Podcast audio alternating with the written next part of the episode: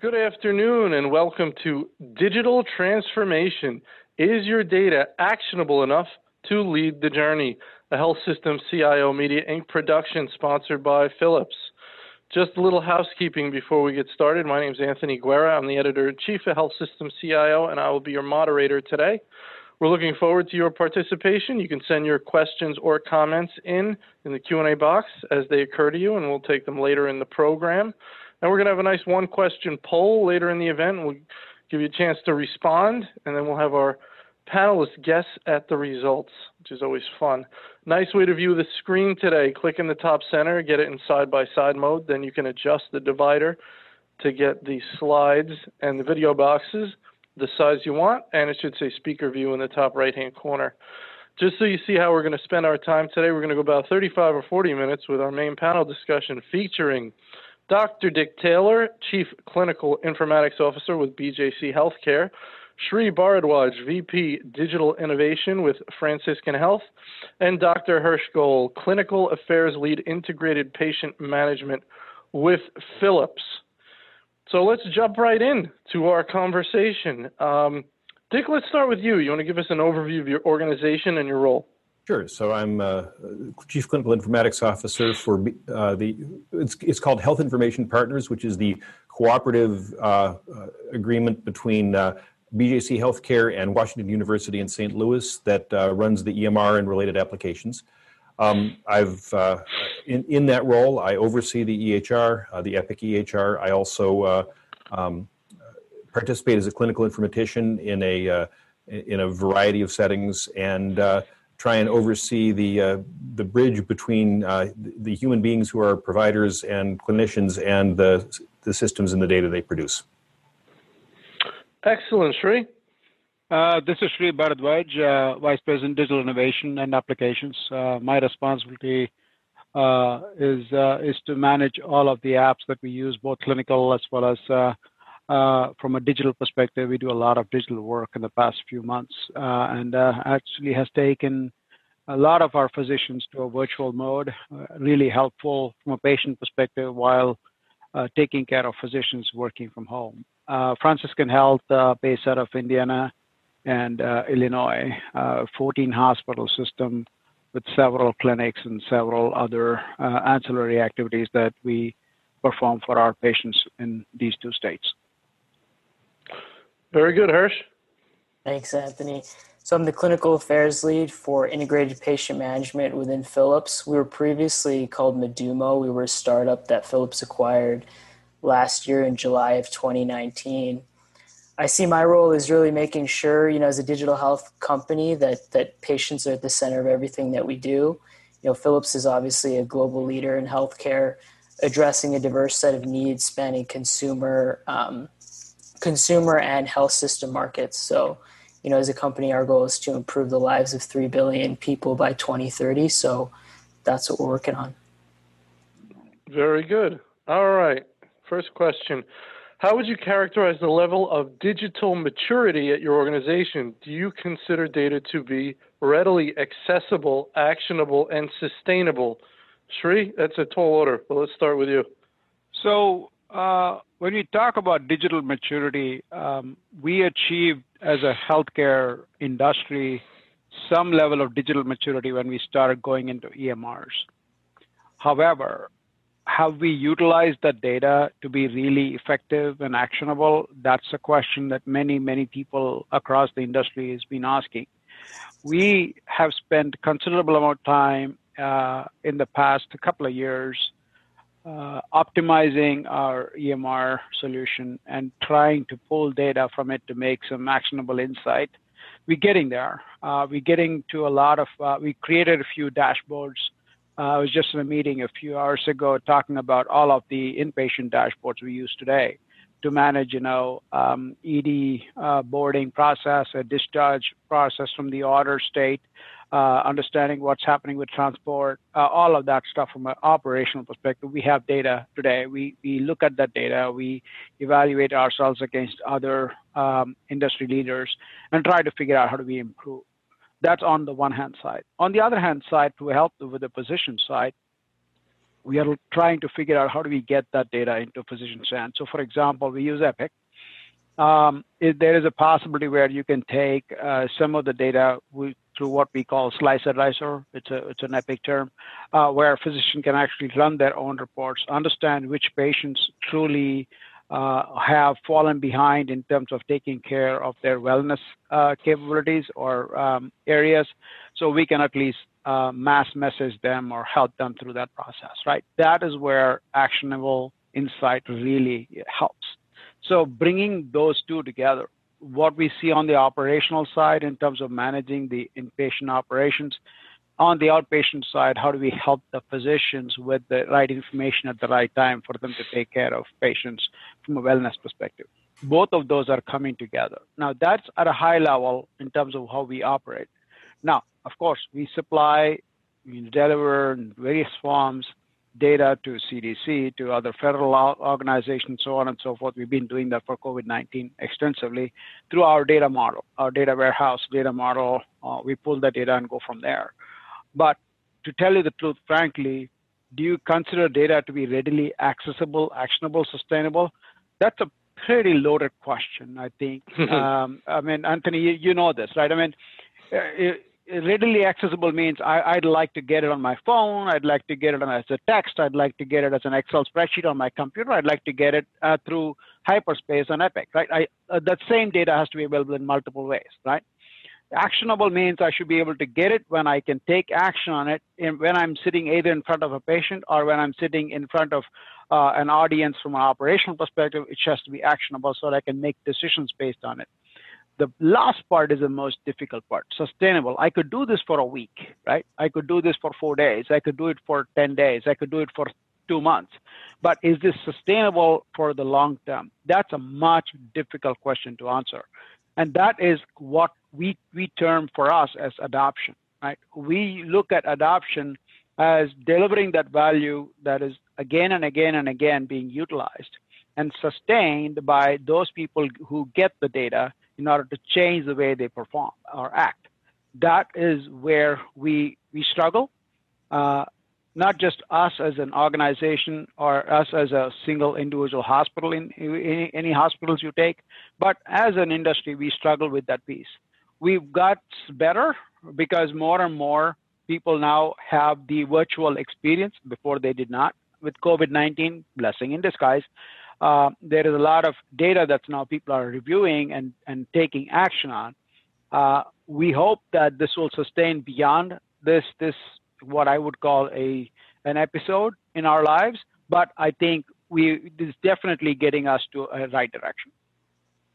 Just tell me a little bit more about this sustainability issue. So you're not saying that it's not sustainable because it's somehow manual and and therefore it's not sustainable. This is all automated. Are you saying it's not sustainable on the consumption side after COVID sort of dies down?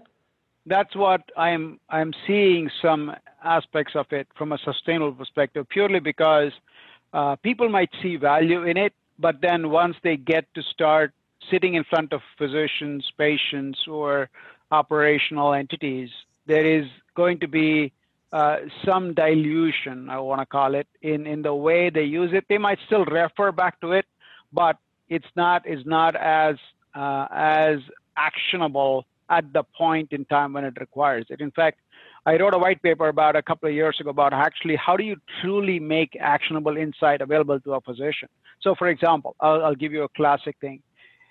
A cardiologist who's seeing a patient really wants to know, right, what his immediate medications he's taking, what his hypertension situation was, if there's any, uh, you know, heart ailments, stuff like that that he's been going through, blood pressure reading, so on and so forth. That is important for him at that time. If I show him, oh, this patient had a knee replacement six years ago, that is not going to be actionable for him because he's a cardiologist by being that specialist, right? So when I look at actionable, I also have to look at the context. And that is what is going to make the sustainability really, really be effective. Because we have data being thrown at us from the EMR, from all other uh, kind of avenues, we've got warehouses, we've got data lakes, we've got a bunch of things that we do. Truly, how do we make it actionable is snippets of data at the point when it is required to make sure it happens. When you go to shop Amazon at the bottom, it gives you, hey, these are the other things that other people have bought, right? That's okay, that you can look at, and that may be actionable because you might want to buy something else that somebody bought at that time. That is actionable. Can that be sustained? Yes. In a, in a shopping kind of environment, that can be sustained. Are we going to sustain that through after this epidemic, after this process? That's a that's a question we still have to wait to answer. Very interesting, Dick. Um, what are your thoughts on the question or anything Sri said? So a couple of things. Um, first of all, in terms of uh, organizational data maturity, um, that's a it's kind of a loaded question because everybody has their own way of assessing it. What I would say is that uh, we, like a lot of organizations, have pockets of relatively uh, mature data usage and data acquisition, and we have pockets where we have a lot of opportunity. Um, I would characterize the health system in this country overall as striving to be data driven, but not necessarily achieving it. Um, actionability, and, and uh, she's right, context matters, the relevance to the particular uh, consumer matters. Um, even more than that, it needs to be accurate and it needs to be timely. Timeliness of the data, I think, is something that people are are uh, not necessarily uh, considering when they talk about, for example, measurement against benchmarks or measurement against national standards. Uh, when you're trying to say, look, is our organization, our, our multi-billion dollar healthcare organization, uh, data driven? Um, a lot of times what we're saying is, how did we do last year? And are we trying to do better this year? And one of the major challenges for us is to tighten that loop to say, look, never mind how I did last year. Tell me how I did yesterday. And tell me how I did on things that matter to me. So not just uh, you know my overall patient satisfaction goals, but how many people had to wait to see their doctor yesterday? And how long did they have to wait? And was it an even distribution or do I have a few outliers? And that kind of thing then can feed back into data driven adjustments that are more likely to be effective and, and, and sustained. The sustainability question that Sri brings up is really important. You know, even if you bring data to a constituency, um, whether or not they use it is their choice. And, uh, and a physician, physicians are extraordinarily good, in my experience, at um, avoiding doing things that they don't see as a value add. And uh, that particularly relates to decision support, to um, you know, answering questions that somebody else thinks they should answer. Um, one of the keys here is not simply how the data is used is used, but how it's produced. So, what are the clinical processes? What are the, the provider driven or clinician driven processes that produce the data that we're then trying to feed to a provider? Because uh, to, to Sri's uh, point, if I tell a, a, a uh, cardiologist that a patient had a knee replacement six years ago, um, that's irrelevant.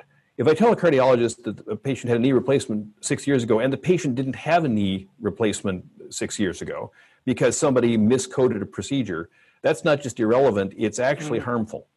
Mm. And uh, we, we have a huge data quality problem, not because the data itself is not stored faithfully or reproduced faithfully, but because the processes that enter the data and the processes that produce the data are of low reliability. And we re- need to acknowledge that and understand it. So uh, uh, that, that's yeah, that's that's kind of my, my take on on that. Dick, can you talk a little bit more about? You mentioned these pockets of yeah. quality data. I think that's an interesting concept. Um, you talked about the importance of data being entered properly, and I'm assuming that where you do have pockets, you are getting that. You're getting data entered properly. Yes. Everyone seems to care more about the data. That makes them more conscientious about putting it in, which makes better data coming out, which it's almost a loop, right? The data is, is more consumed, the data is better consumed, people take more care about it, and it's a loop. But when you identify a pocket of data, is it like anything else? Do you study that area and say, what are they doing right? And how do we expand that pocket? Yeah, that's exactly right. And even more than that, um, what are we doing to keep that data good? So part of the sustainability of, of a data model is, is understanding who's curating and who cares. Um, if if nobody is assessing the accuracy of the data, it's almost certainly it's almost certain to be inaccurate. Um, entropy always wins, um, and the only way to get away from that is to say, look, um, how do we know if it's wrong, and who's correcting it? Um, a good example of that is um, is procedure coding.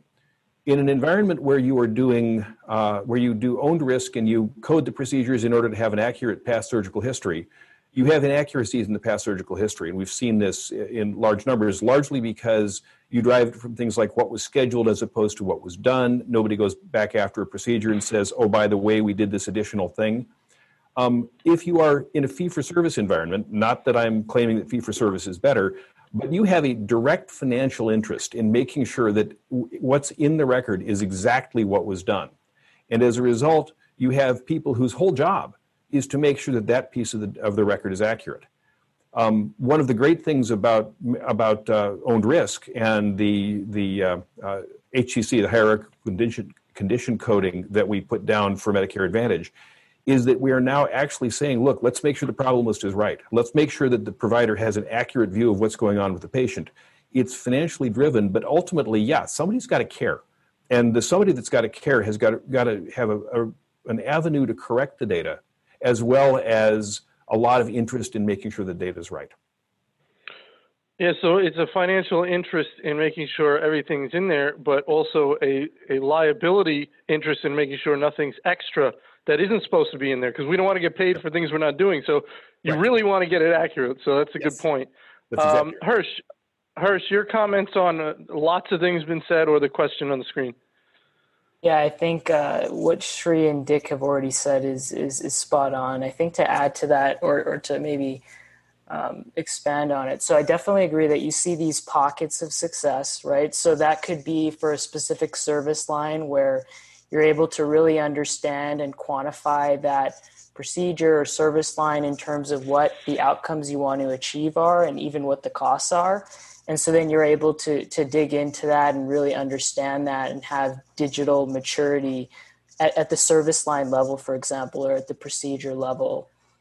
I think broadly when you well, firstly i should also say digital maturity when i think about it i think about two main things the ability for personalization you know to the individual patient and then for the data to be prescriptive or as Sri said and Dick expanded on actionable and so, again, across the board, I, I, don't think we have that generally yet. We have it in pockets.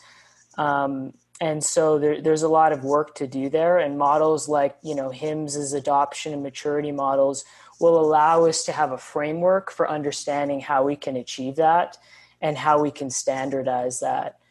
And then I think another thing that I think about with regard to sustainability um, is is is another side of that sustainability piece. Is you know how are we going to build the infrastructure, all the data warehouses to store this data?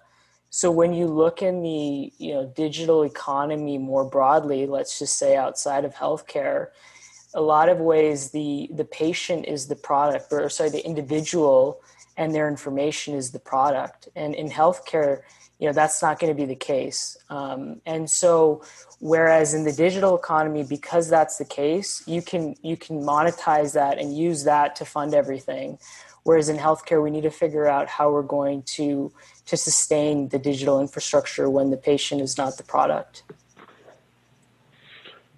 very good Excellent. Okay, uh, Dick, we're going to go with you first on this question. What impact has COVID 19 had on your digital transformation progress? Did the changes required exacerbate data challenges? So, did it make it tougher? Yeah, so a couple of things. First of all, COVID 19, I think, taught organizations like ours just how fast we could move if we had to. Um, we, we accomplished major organizational changes, major facility structural changes, down to you know, reconfiguration of rooms, reconfiguration of the EHR, uh, new reports, new uh, new medicine um, at breakneck speed. And so I think it taught us that we could be fast. And could, I've actually seen a, a, tremendous increase in this organization in uh, in the number of agile projects, the number of projects where we try immediately to deliver value and then refine as we go. Um, I think that uh, the age of, of, of, paralysis by analysis has been replaced with an age of, of try it and see, and that's tremendous. Um, we had a lot of data challenges around COVID, and of course, partly it was that we were trying to understand from the very first who had it and what did they have and how were they doing. Um, and uh, we evolved a very strong uh, informatics group within what we call the Center for Clinical Excellence, which is a, a part of BJC that focuses particularly on uh, clinical transformation. And uh, and that group, uh, I, the unsung epidemiologic heroes, uh, really produced tremendous data from the very beginning. Um, and we did have a lot of those things I talked about. So when a patient comes in and they says, "I think," they say, "I think I have COVID," do we count them as COVID or not? Do we, if we're doing, if we're taking tests and we're testing everybody with symptoms but nobody without symptoms, we initially called testing a proxy for COVID. You know, if you're waiting on the results of a COVID test, we assume you have COVID. Well, when we start screening asymptomatic individuals, all of a sudden that goes out the window, and so we've shifted data definitions a dozen times We've got different testing methodologies. We've got different testing data. All that stuff comes back in.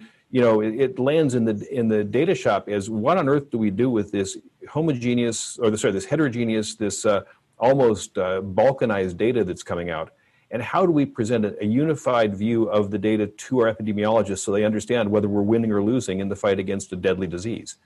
Um, and that was uh, that also happened very quickly.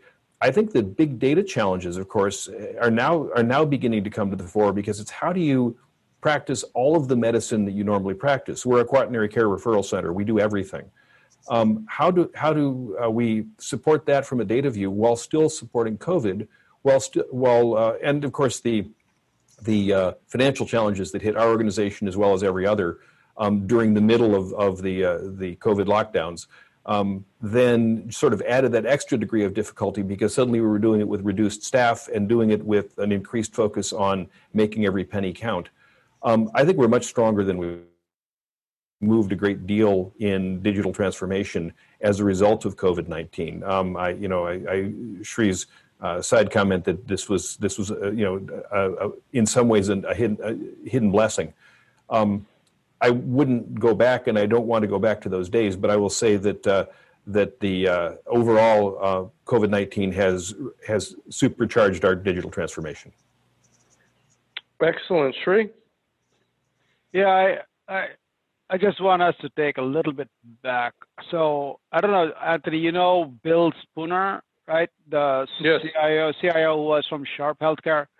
He yep. wrote an article uh, in, with AHIMA about you know uh, the need for EHRs and what they do to help with stage one, stage two, something like that. And I and I and he was talking about one thing that I it resonated with me a long time ago. It's about quality, right? Quality of reporting, quality of data, quality of healthcare, how we can change it.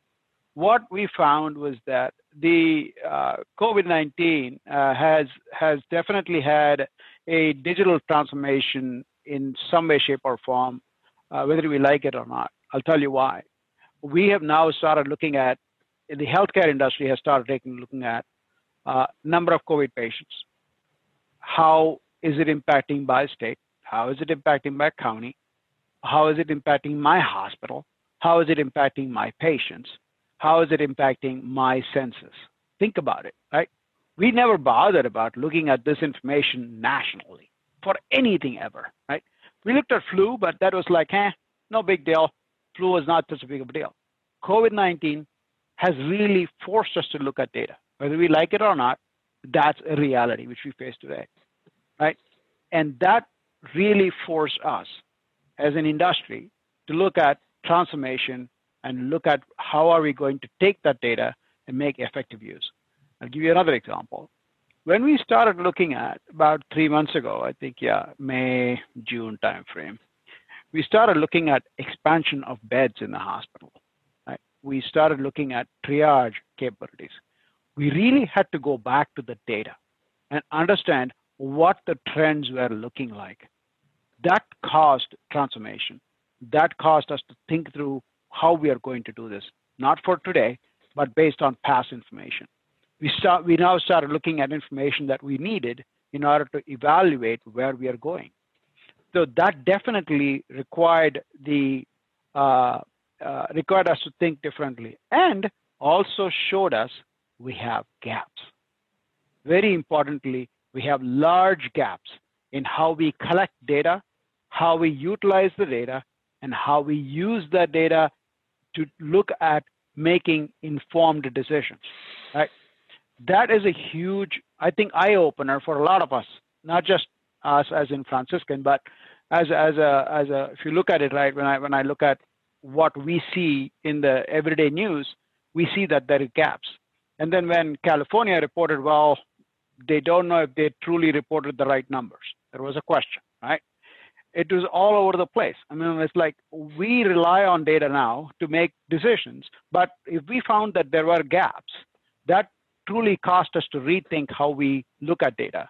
So my point will be is that COVID-19 has not just had an impact. I think it is transformational in a way that we will start looking at how we did or what did we do, not now, five years down the line, we will look at this data, Anthony, trust me, we will, and say, mm-hmm. hey, how did we do this then? Because we went through this event in our lives. How do we do this? What data do we look for? How do we get this done?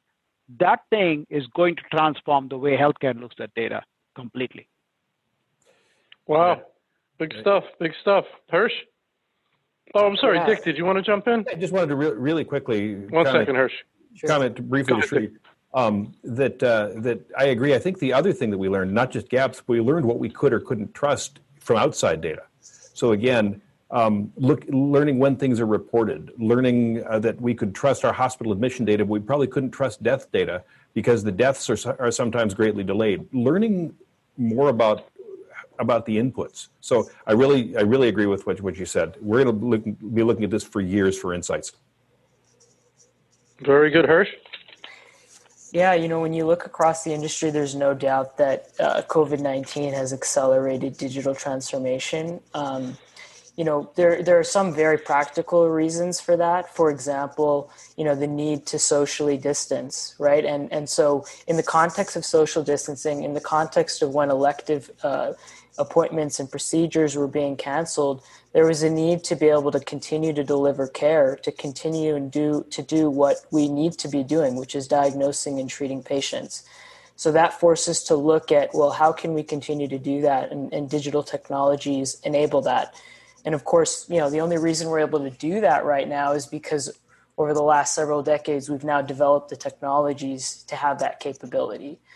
So, you know, it's absolutely accelerated all of these digital elements. And then it's been supported by some of the legislation that has occurred to reimbursement around being able to deliver digital care. So, you know, I remember attending, you know, uh, you know forum almost 10 years ago on telehealth and the question was well why isn't there still uptake? And it was the same answer that we've been getting over the last few years which is that you know, reimbursement wasn't aligned yet. People weren't getting paid for it. And so we're starting to see some some really important and significant movement there. And then the, the second part of the question for exacerbating data challenges you know when i look at um, our own um, patient management platform and what we're doing, we're seeing an increased demand in these types of in, in services that we deliver, right? And there's a need to develop new features, you know, supporting contactless um, care and check-in processes and so one one specific example is, you know, we're looking okay, how do we um, allow for a virtual waiting room so that patients can come check in, they don't have to congregate in a physical waiting room. And so what we're seeing is challenge, uh, you know, kind of the same challenges, but it's well, how do you still maintain the privacy of the patient? right? But be able to inform the care team that the patient has arrived, that they're ready to be seen. You know, and the answer, of course, is being able to connect the data on the back end so that you're not collecting uh, sensitive information directly from the patient. But it, you know, it just highlights these these challenges that we face specifically in healthcare. Excellent, very good. All right, Sri, we're going to go first with you on this. With the dramatic increase in virtual care and the continued consumerization of healthcare, in what ways have you re- redefined patient engagement as part of your informatics strategy? Uh, this is actually a fantastic question. Um, I think we've we, we've we've transformed the way we think about virtual care. Uh, our investments for the future are more geared towards patient engagement. Uh, our uh, informatics strategy is actually completely turned upside down for us to look at what we do with the patients um, and how are we looking at the data effectively to make sure we can manage the patient better. Uh, I'll give you one classic uh, remote patient monitoring. Um, that is that is becoming a requirement now because we know patients are going to be at home. Uh, we ship devices to them, and uh, we are pulling data again from those devices. That data is going to drive how we are going to treat those patients. Was that part of our informatics strategy? No. Was that part of how we said we would do? How would we take care of patients? Would we even, in, you know, in, in five years ago, would we even have thought about the fact that, oh, I'm going to make determination of patient's condition based on data that I get from them from home? That was not even contemplated, right? Now we are looking at, I mean, several physicians today are looking at that data and having that conversation with their patients. Now, if I take that and, and expose the virtual care capability through a video visit, so for example, if I see a continuously high blood pressure, um, you know, reading from a patient coming from home, I'm seeing a trend, right? Now I can say, okay, I need to intervene and talk to a patient.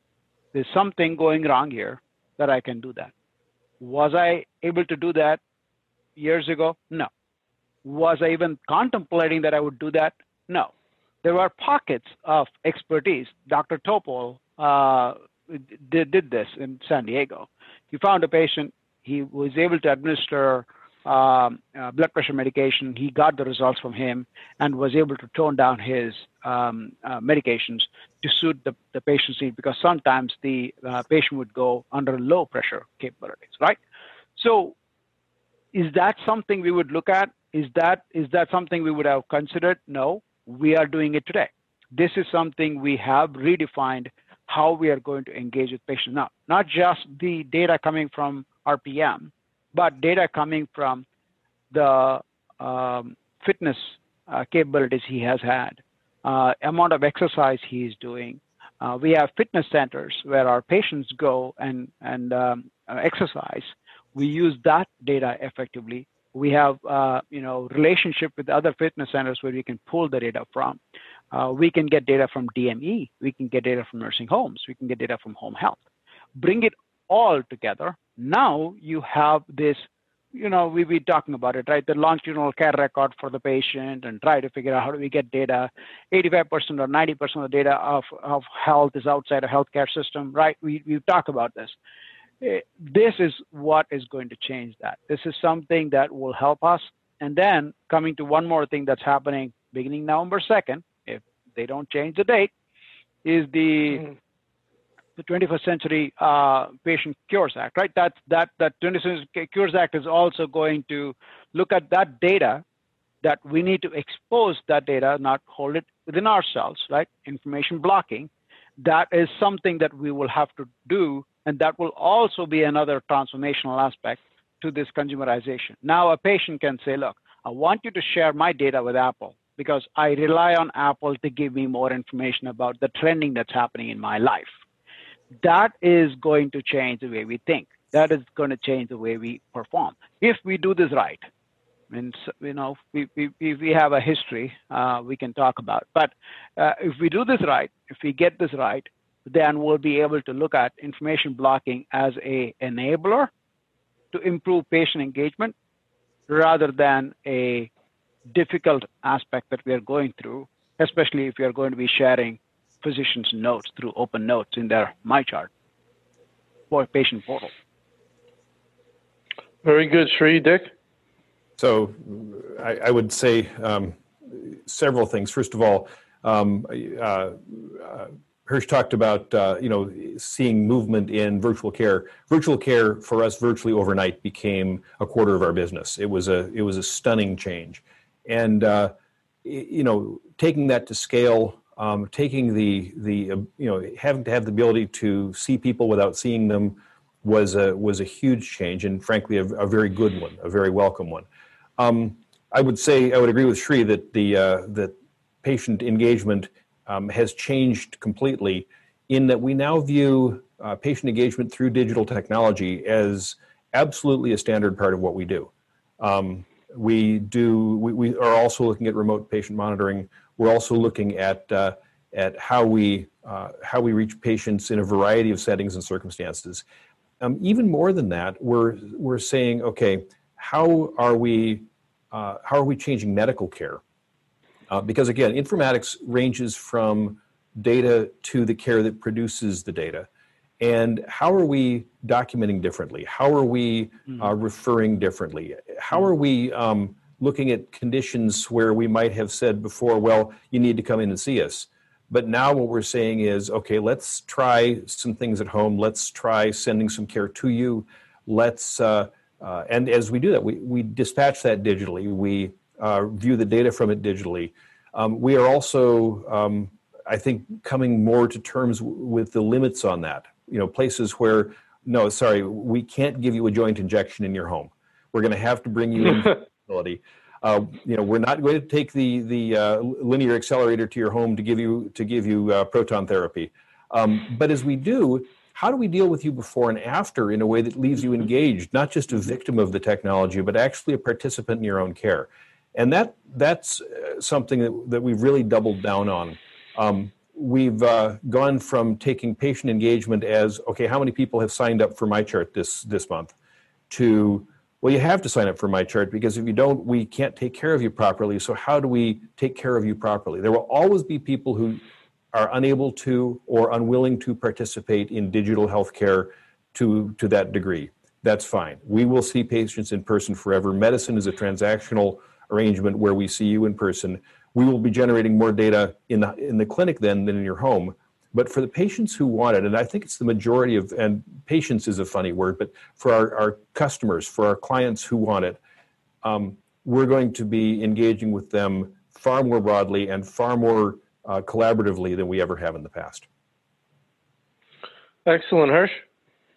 Yeah, I mean, we're seeing it across the board with our with our customers that um, patient engagement is an increasingly important aspect of their digital, you know, strategy or informatic strategy. I mean, one very practical example is that through COVID nineteen, there's just been a need to be able to directly communicate with patients in ways that they are going to interact with, meaning, you know, text messaging, emails, you know, all of the things that, that we're using today in, in large part to communicate. Um, you know, historically in, in medical informatics, I think that we were looking at digitizing data and ensuring access to it. And so I think it's just a logical extension to say, well, how do we address some of the big or, or attempt to address some of the biggest problems in healthcare by leveraging digital technology? So, you know, when I was in the hospital, there was nothing more powerful than a patient who was engaged and activated in their own care.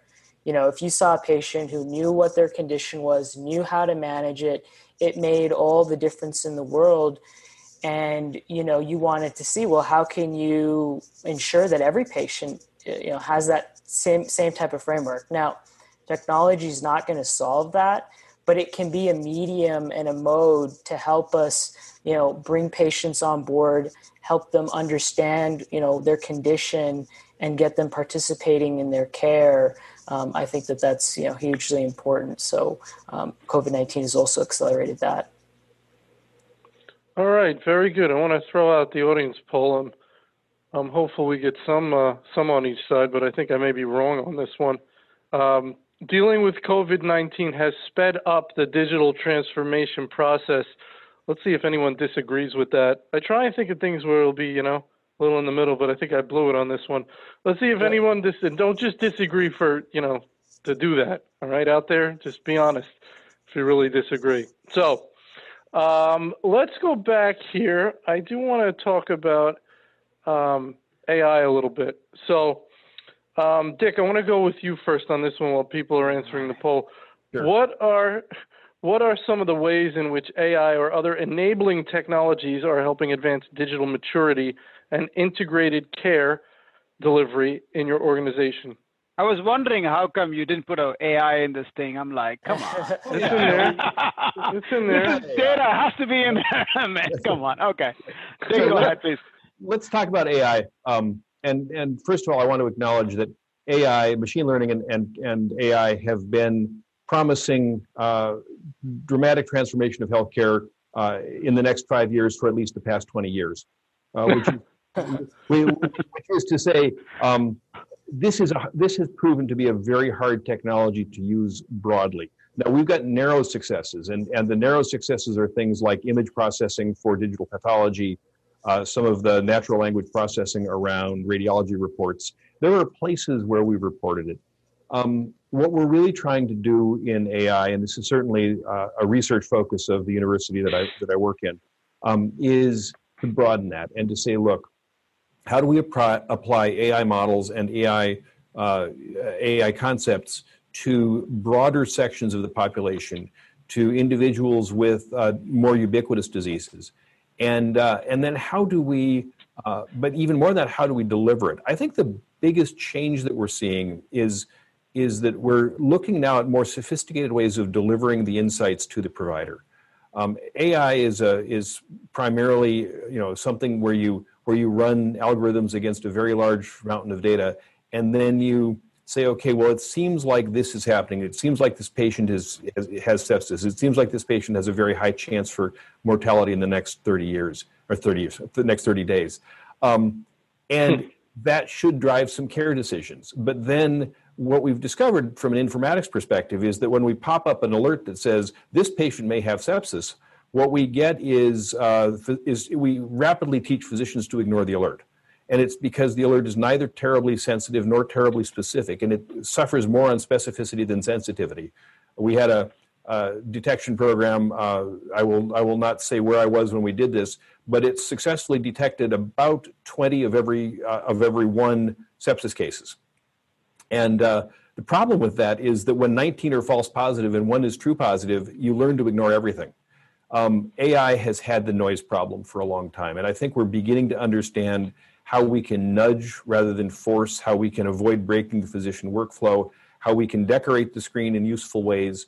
Those are the things. AI has always had promise, but it's always been challenged because of the, the lack of understanding of the cognitive processes that we're trying to affect that is the provider and the patient getting back to patient outreach you know frankly if the patient has a has a a uh, 10% chance of all cause mortality in the next 30 days that's probably something we need to figure out how to put in front of the patient or their or their their proxy as well um, because the conversations are going to be about palliative care and about uh, limiting care in those final days um, those are good times to sit down and understand how we're engaging with patients digitally, how we're doing it in a combined way, and then how we how we inform the provider without getting in their way. We've made a lot of progress. We got a long way to go. Very good, Sri. Uh, AI, uh, you know, a lot of promise. AI, I, I wouldn't say AI is digital noise. Uh, AI is being utilized uh, in several areas. I mean, I, I can give you a classic uh, example where it's been utilized effectively is imaging, right?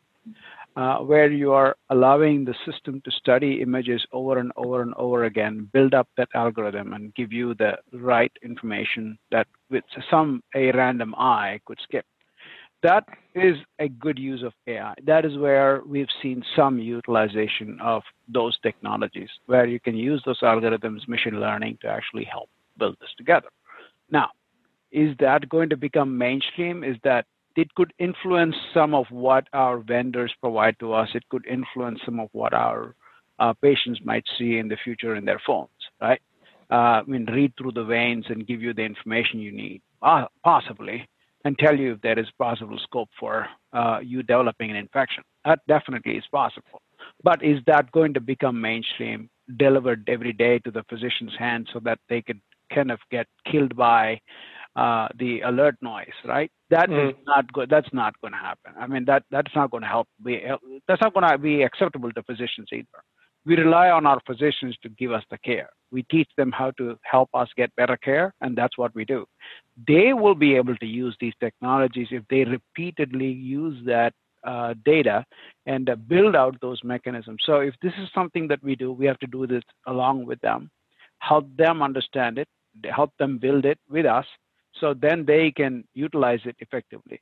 That's how that's where we will look at AI or other enabling technologies. That will give us definitely the maturity we need. And uh, you know, integrated care is something that we are looking at, especially if you're looking at MSSP or uh, an ACO.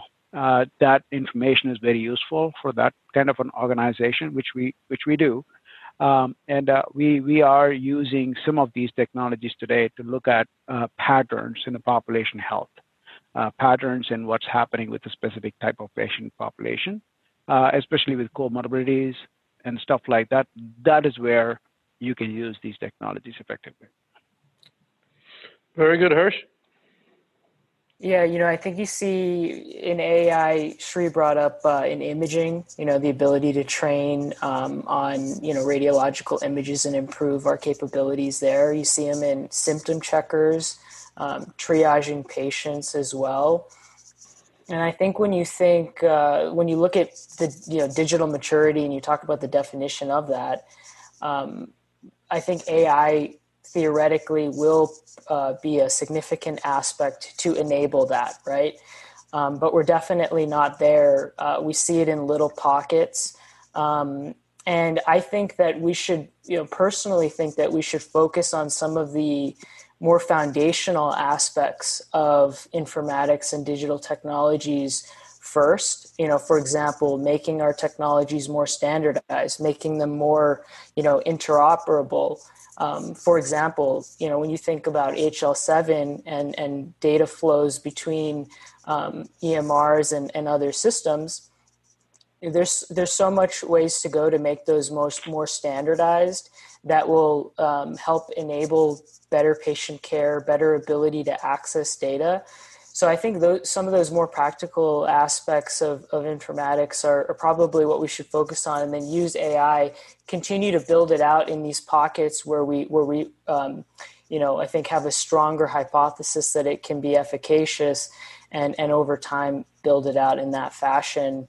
Um, another way that you do see it is is using uh, natural language processing for for patient communications and, and these sorts of things.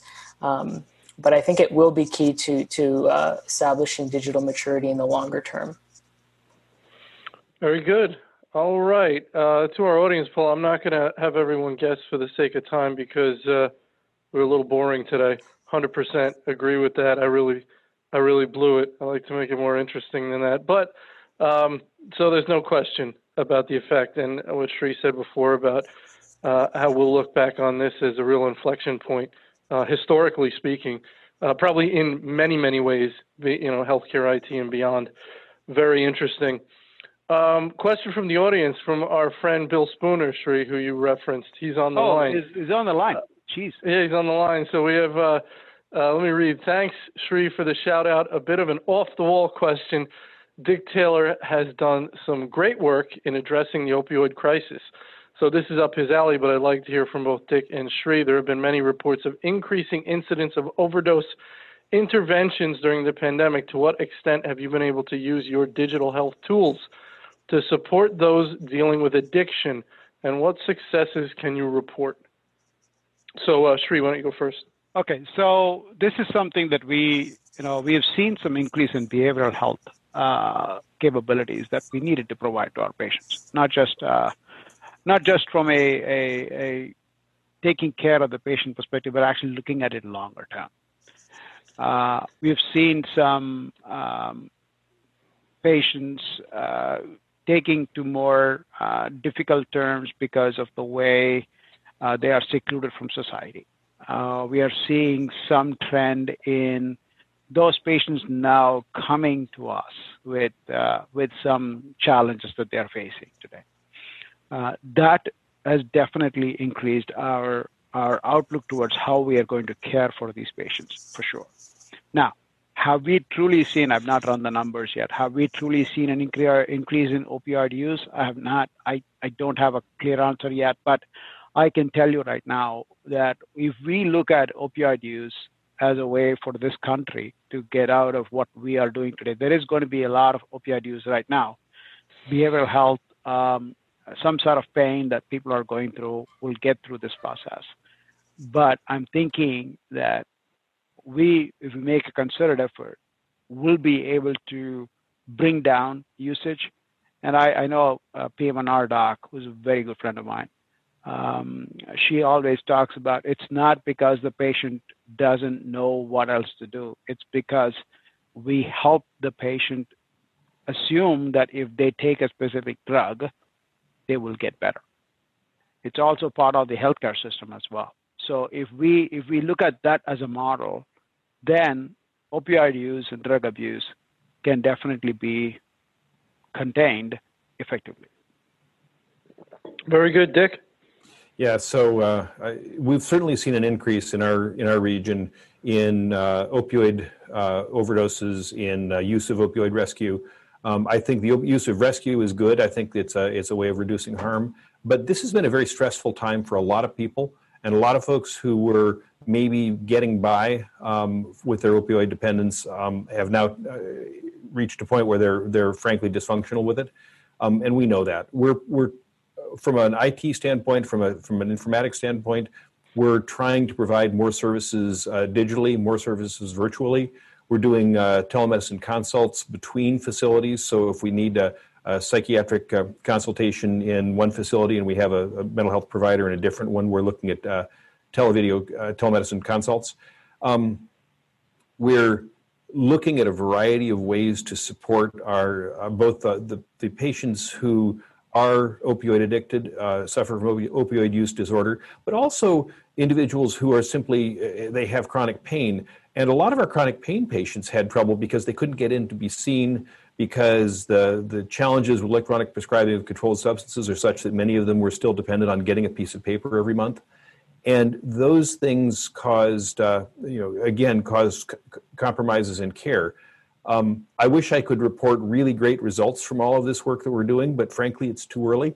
Um, we're, we're actually seeing uh, psychiatric and psychological stressors increase rather than de- decrease mm-hmm. at this mm-hmm. point. Mm-hmm. And uh, um, I would have to say that at, at this point, we're doing everything we can do. And I don't feel that we're, we're uh, leaving a lot of stones unturned but I think that uh, we're going to be we're, we're going to be looking back on this period next year with retrospective data saying, okay, how did we really do with respect to these patients?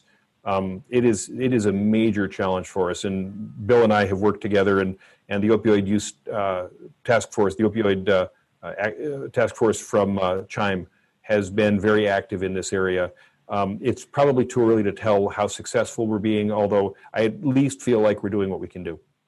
Yeah, I think uh, the second part of the question, Bill, is uh, have we have you been able to use digital health tools? Definitely, we have. In fact, yep. we have a teleneuro, telepsych uh, capability in the ED right now, yes. uh, yep. which we extensively use uh, for those kinds of patients. So definitely, uh, we've been able to use technology in this area extensively for us. Uh, not just us as a as an institution, but also we have been able to work with several physicians uh, on uh, clinical trials and stuff like that that will really help as well. So uh, your question is spot on. We just have to figure out how do we continue these successes going forward. That is something that we are, I can tell you, struggling now, uh, struggling with right now. We'll, we'll, we'll, hope to have an answer, but uh, and then the patients are fine with with when they were COVID going to say, you know what, I don't want to get in the hospital. I'd like to see my doc remotely. That's fine. Is that sustainable? Is that something we'll continue to do? Uh, I don't know yet. Yeah. All right. All right. Well, Hirsch, we're we're just about out of time, but I want to give you an opportunity for a final thought on. Uh, you can either address uh, what we've just been talking about, or any sort of overall comments to to take us out today. Yeah, sure. I mean, I think um, maybe some overall comments on some challenges that I think uh, we should be looking at and thinking about um, and it's the idea that we should in my in my view look at informatics you know digital maturity artificial intelligence not as their own self-contained goals or self-contained end goals but rather as a tool to enable a more healthy society right?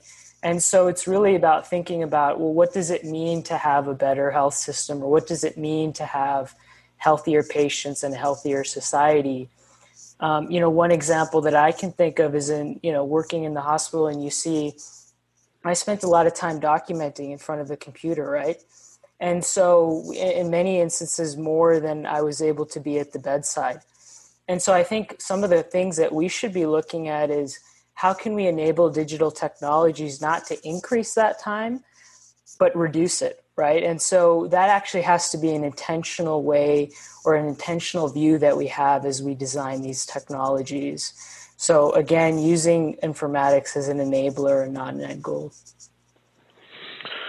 Excellent. Well, that's about all we had time for today. Uh, regarding continuing education, you could use the final slide in this deck. You'll get an email when the on demand recording uh, of this event is. Uh, is ready for viewing, you're going to be, uh, you've got a URL in the chat box right now for a post-event survey.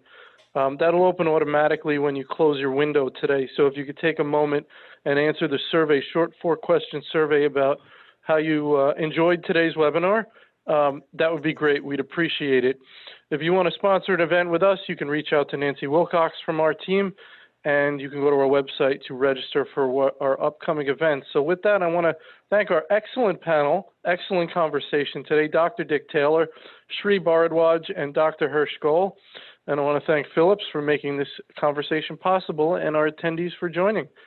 With that, everybody have a wonderful day. Thank you.